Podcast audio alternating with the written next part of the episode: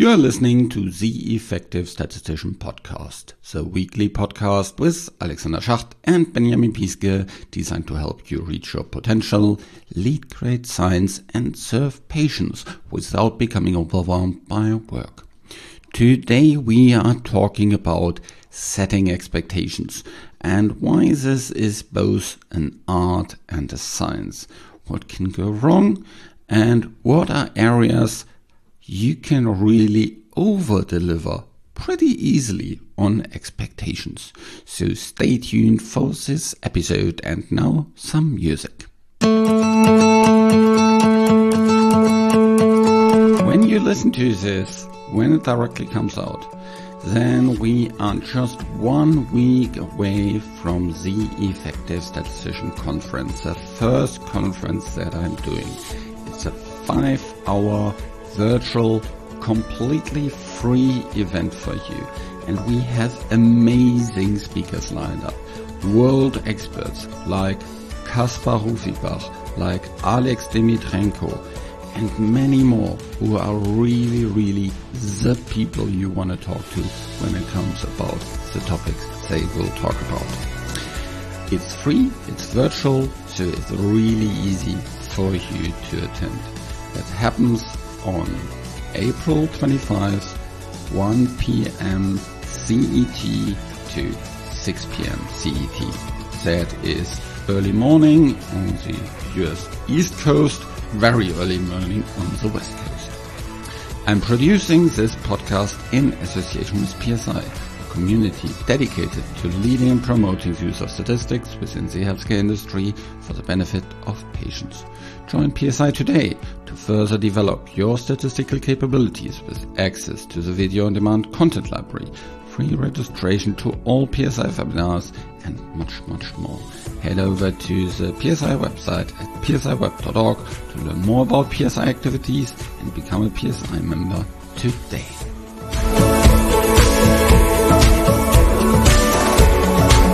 So in today's episode, we are talking about expectations, setting expectations, fulfilling expectations.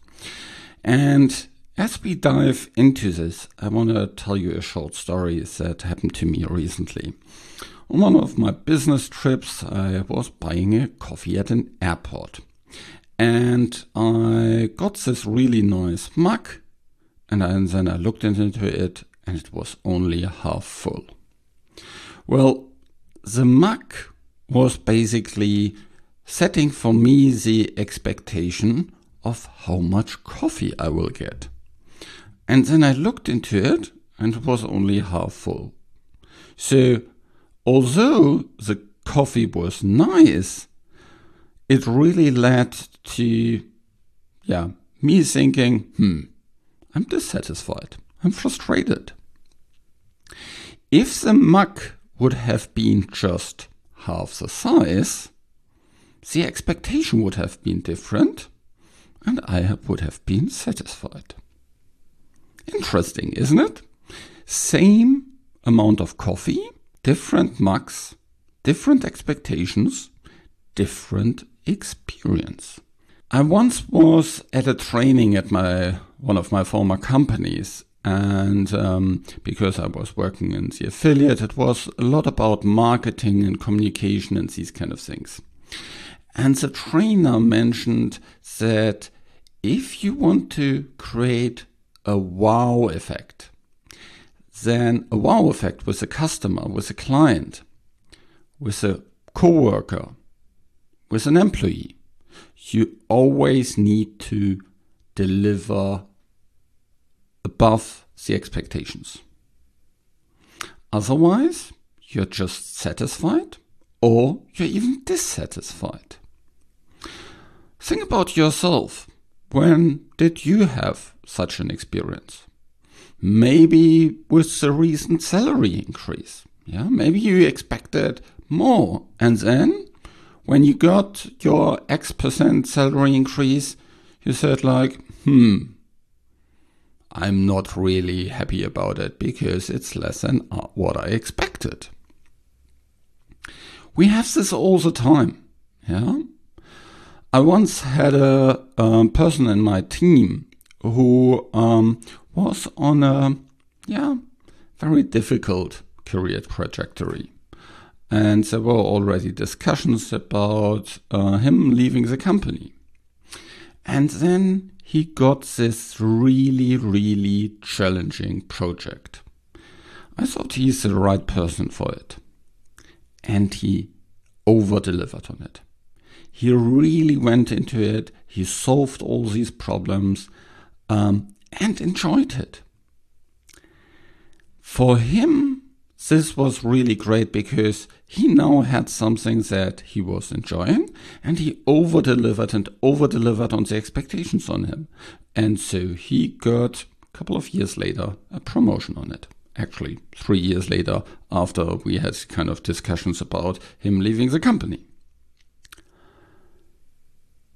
I also recently had a coach.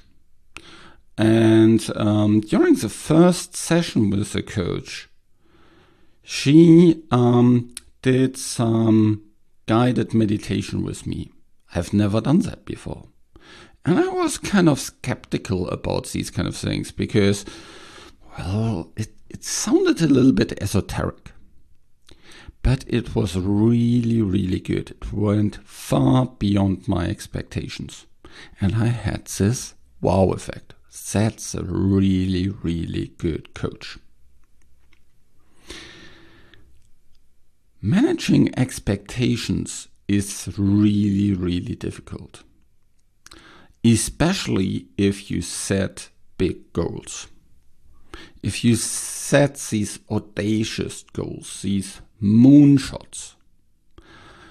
I was once working at a company um, and in an organization where the new uh, leader, the new product leader, global product leader, um, was that okay? We are here shooting for the stars. She set really high goals, but she also made it clear that these are really, really high. And she communicated in such a way that she said, okay, we really want to reach these, but they are really, really difficult to reach. That I think is a really interesting thing. Yeah, because it communicates that you want to reach far and it's very it's very much the opposite of what is very often done. Yeah, goals are very often sandbagged. They are set in such a way that you can really achieve them, that it's easy to achieve them. I can think of a, of a scene in, um, in one of the Star Trek movies where there's this old generation and the new generation. And of course, like always, there's some kind of emergency, and the engineer gets uh, asked by the captain, "When will you be able to fix it?"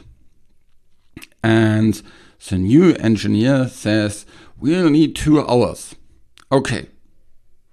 And then the old engineer looks at the new one and said, you just told the captain that it will take two hours. It takes two hours. Yes, I know it takes two hours, but then you only have these two hours. I usually said I need three hours or four hours. And when I then was delivering in two hours, I was a hero. So this kind of um, old engineer always sandbagged stuff always wanted to kind of make sure that he would over deliver. And he, of course, knew that the captain would always push back. So that was kind of a, a typical game. And that's a little bit the, the problem on always sandbagging expectations. Yeah, because if you're always sandbag, or send back too much, then you get into this problem that um, you always get kind of pushed back on things. Another problem with especially kind of setting timelines and things like this. We are notoriously bad for in terms of planning. There's some kind of bias that we always think everything will go smoothly, and we are overly optimistic usually on when we will be able to deliver.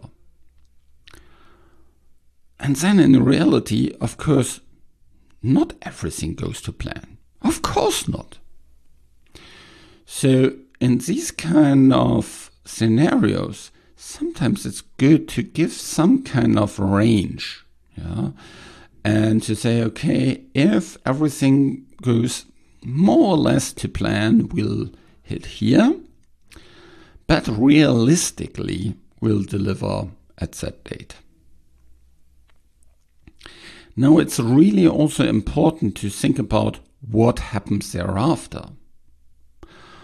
I once had this discussion within a company where the regulatory people sandbagged quite a lot and then were super happy. Oh, we have received approval two months earlier.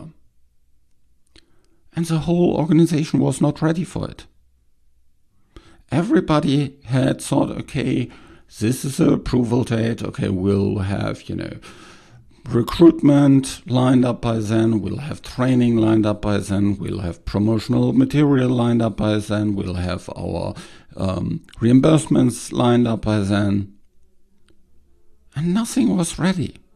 So, yeah, great. You had an approved drug, but you didn't have anything to kind of launch it.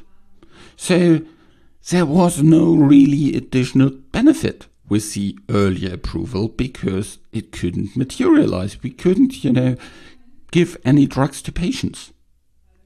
So the regulatory people were partying and saying, oh, we were faster than expected, much faster, we over delivered, and so on.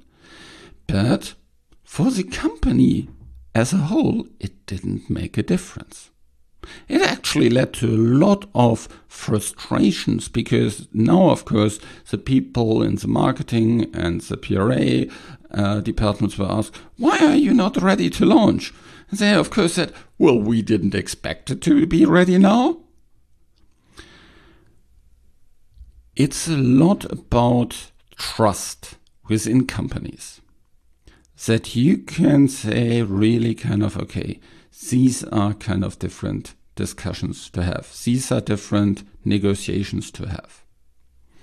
So whenever you talk about timelines, talk about the, uh, deliverables, it also depends very much on trust.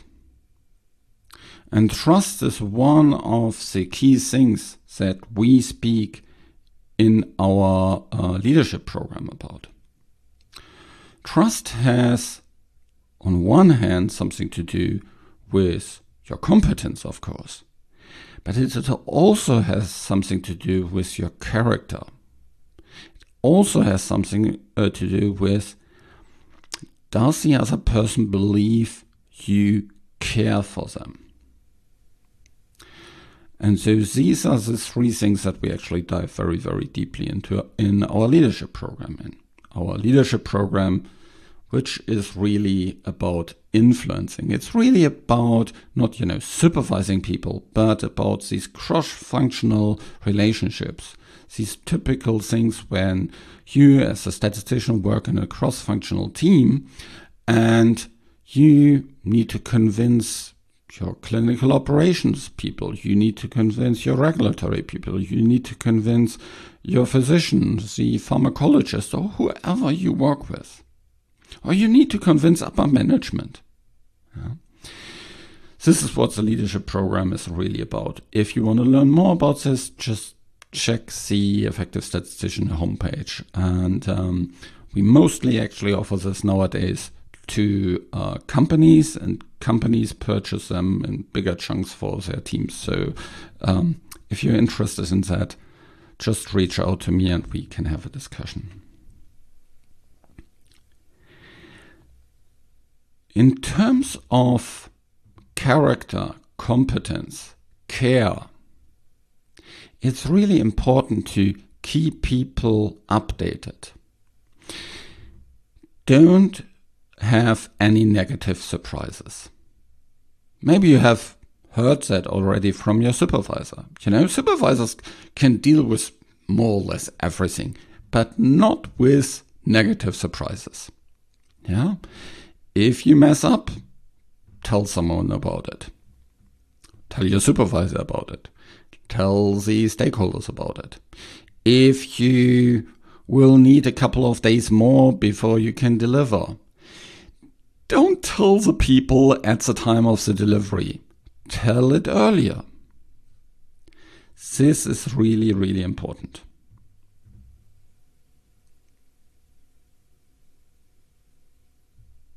Now, also, trust character comes from taking responsibilities. If something goes wrong with your project, take responsibility for that. Don't blame others. Don't blame the CRO, the programmers, the data managers, whatsoever. Yeah? Make sure that you have a good relationship with those people that work before you, that need to deliver to you so that you can deliver. And build trust with them and make sure they also understand that you need to work on this, you need to then deliver once they have delivered. And that you don't want any negative surprises either. If they say, well, we'll deliver on Monday, then you expect things to be delivered on Monday and not on Tuesday. And if they can't deliver on Monday, then at least you want to know on the Thursday before, not on the Monday morning. These kind of things build trust. And of course, if you always deliver, if you always maybe a little bit over deliver, that builds a lot of trust. Because then people see you say what you do and you do what you say. And this kind of alignment is really, really important.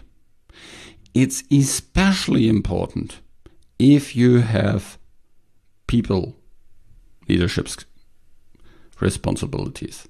So if someone reports to you, what you do speaks much louder than what you say. Because what you do is fulfilling on the expectations of what you have said. If you say something, but then you do something else, you don't deliver on the expectations that you have set yourself. Maybe you have seen that in politics or maybe you have seen that in upper management, yeah, where they have on a Sunday speech kind of said this, and next Monday they do something else. They say, you know, the company values are about X, Y, Z, and then you see some decisions and you think like, how do they go together with these values? This is where expectations are not met. And that hurts trust quite a lot.